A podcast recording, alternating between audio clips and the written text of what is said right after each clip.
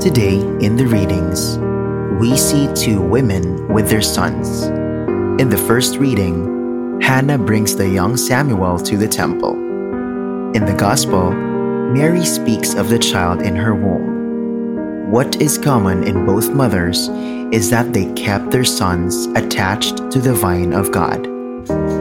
Both mothers realized that their sons are not their own. They are bound for great things, and thus need to be attached to the vine of God. Hannah consecrates Samuel in the temple. Mary prophesies the marvels that Jesus will accomplish as the Messiah. A confident parent once wrote, Give me a child until he is seven, and I don't care who gets him after that. So self assured, but if your child is strongly attached to the vine, you will have the same confidence.